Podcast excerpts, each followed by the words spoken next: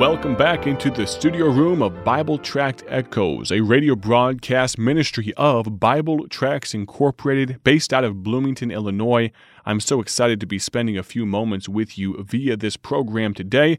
I want to thank you for your loyal listenership if you have been a longtime listener, or if this is your very first time. Thank you so very much for making us a part of your day. Your investment of time, number one, I don't believe will be wasted, but number two, it will certainly not be taken for granted. Thank you so much for being a part.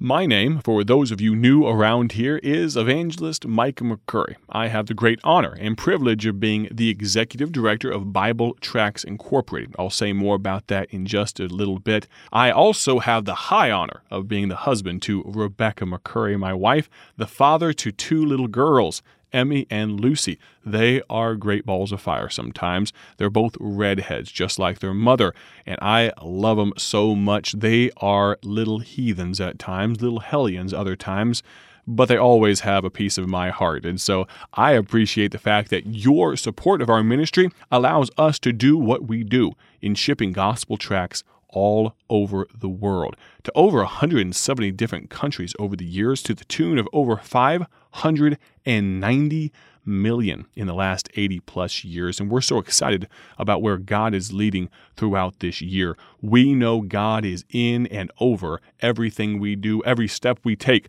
We pray over it. We want to get his mind. And we appreciate the fact that you are a part of our ministry. If you've never participated in our ministry by using any of our free gospel tracts, you can do that by visiting our website, BibleTractsInc.org. As I made mention, for those of you that are new here, that may come as a surprise, we are, of course, a ministry supplying gospel tracts for free. We not only print them, but we package them, we produce them, we distribute them, ship them for free. That means we eat the cost of everything. We have people all over America and the world that use our tools. And one of the great things about it is there are so many Christian workers that are not in a financial position to pay for gospel tracts, especially at the quality that we put them out. And so the opportunity is there for them to use our tools, our gospel tracts for free. We do not demand anything in return whatsoever. But there are some generous souls that feel led of the Lord to partner with us. And if God would be leading you that way, to maybe give towards our ministry and maybe make it part of your monthly giving this year, we would absolutely love for you to do that. We have folks that give $5 a month. We have some that 50. We have others 100 or even more.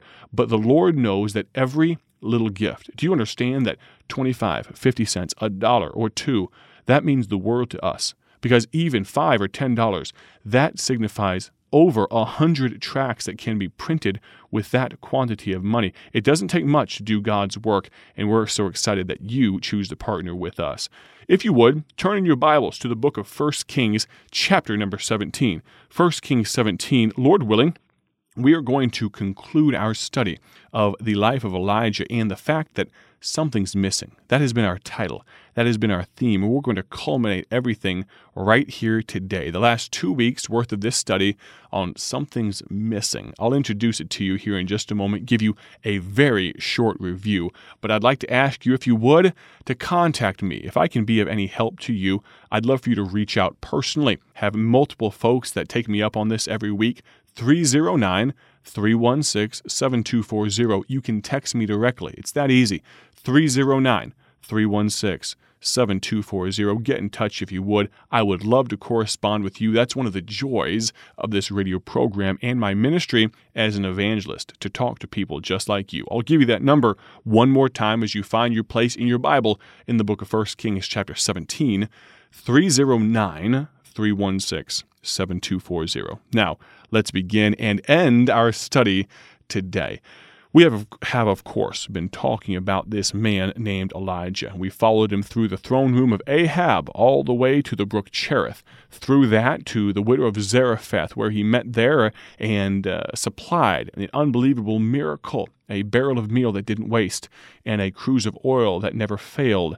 And what a great example of the goodness of God to supply exactly what that lady needed day by day by day. And then we come to the conclusion of chapter 17. The widow of Zarephath, her son, the most precious commodity she had in all the world, her son, died. And Elijah, by the power of God, raised him back to life. And in verse number 24, the woman said to Elijah, Now by this I know that thou art a man of God, and that the word of the Lord in thy mouth is truth. Now we've been focusing on that phrase, the word of the Lord. I mentioned earlier that something is missing, and friends, something is truly missing. It's missing from our world, our countries, our communities, our cities, our townships. It's missing on your street. Too often, it's missing in our churches, in ourselves, worst of all. That person that we look at in the mirror, something is missing, and too often, that missing element, the cure for all the ills of our world, is this the Word of the Lord. Let me illustrate for you further into the life of Elijah. Look at chapter number 18, 1 Kings 18, verse number 1. And it came to pass after many days that the word of the Lord came to Elijah in the third year, saying, Go show thyself unto Ahab, and I will send rain upon the earth.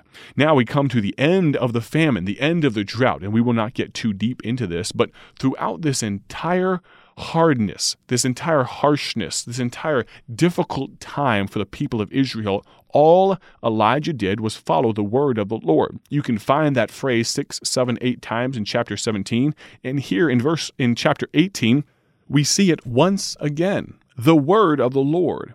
I will, for sake of time, curtail the review here, but in chapter 18, God provides rain upon the earth again three and a half years into this drought. And of course, in chapter 18, we also see an amazing occurrence of Elijah with a 60 something word prayer defeating all 850 prophets of Baal on Mount Carmel. What happened there? Well, you may remember that there was a showdown. There was a battle for the state and for the soul of Israel right then and there. And Elijah faced off with these prophets of Baal who believed that they could call down fire from heaven by way of their false God. And what happened? They failed miserably. They went to great lengths. They danced, they sang, they jumped, they leaped, they cut themselves. They did all manner of craziness to try to draw the attention of their false god, Baal. What happened then? Elijah, again, 60 something words of a prayer. Nothing long, but incredibly powerful. I wonder how much intensity you could feel as he came to the close of his prayer. Remember, if you would, that he had asked for the sacrifice there on the altar to be doused with water. Time and time again, we see that in verse 35 and the water ran round about the altar, and he filled the trench also with water in verse 36 And it came to pass at the time of the offering of the evening sacrifice that Elijah the prophet came near and said, Lord, God of Abraham, Isaac, and of Israel, let it be known this day that thou art God in Israel, and that I am thy servant, and that I have done all these things at thy word. Verse 37 Hear me, O Lord, hear me, that this people may know that thou art the Lord God, and that thou hast turned their heart back again. And then we see what? Then the fire of the Lord fell. What an amazing miracle. But even beyond that, what do we then see just a little bit later on in chapter number 18? I'd like you to turn, if you would, to verse number 46. Verse 46 of chapter 18, the Bible says, And the hand of the Lord was on Elijah. Now let's review for just a moment. In chapter number 17, we see multiple times that the word of the Lord came to Elijah. And what did he do? He hearkened unto it. He listened. He did exactly what he was supposed to do.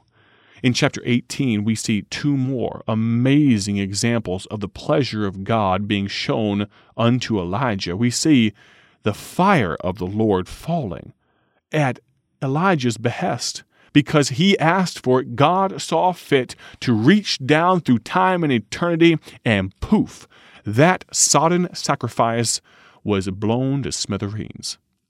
The word of the Lord, the fire of the Lord in verse number 46 of chapter 18, and the hand of the Lord. What a resume, huh? Wouldn't you like to have God say those things of you? Written down here for all eternity in God's holy word, the word of the Lord, the fire of the Lord, the hand of the Lord. But, friend, something went missing. And here's the application. Here's the warning. Beware, my friend, of this. Even at the height, the pinnacle of God moving, we, you and I, can still go awry. Look at chapter 19, verse number 1. And Ahab told Jezebel, this is the wicked king talking to his queen. Ahab told Jezebel all that Elijah had done, and withal, how he had slain all the prophets with the sword. Then Jezebel sent a messenger unto Elijah, saying, So let the gods do to me, and more also, if I make not thy life as the life of one of them by tomorrow about this time. She is breathing out threatenings.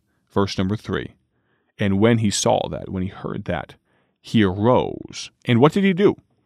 Did he ask for the fire of the Lord to be blown down upon Jezebel?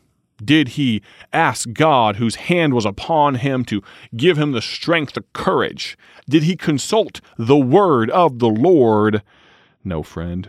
Verse 3 And when he saw that, he arose and went for his life. You will not find recorded here in these first few verses of chapter 19 as Elijah runs for the hills with his tail tucked between his legs. Something's missing, friend. What is that something? Well, we've said it a dozen or more times throughout these past week or so the word of the Lord. You see, friend, in a broken and a depressed, despondent, distracted world, God always begins with the devoted workmen. We follow this story down through to where the brook doesn't stay wet, the brook of Cherith. We also see, behold, a destitute woman. The boy dies and he doesn't wake up after the barrel of meal doesn't waste. We follow all these things through and then we get to the fact, this unalterable fact, that regardless of everything that comes before, it is the book that does the work.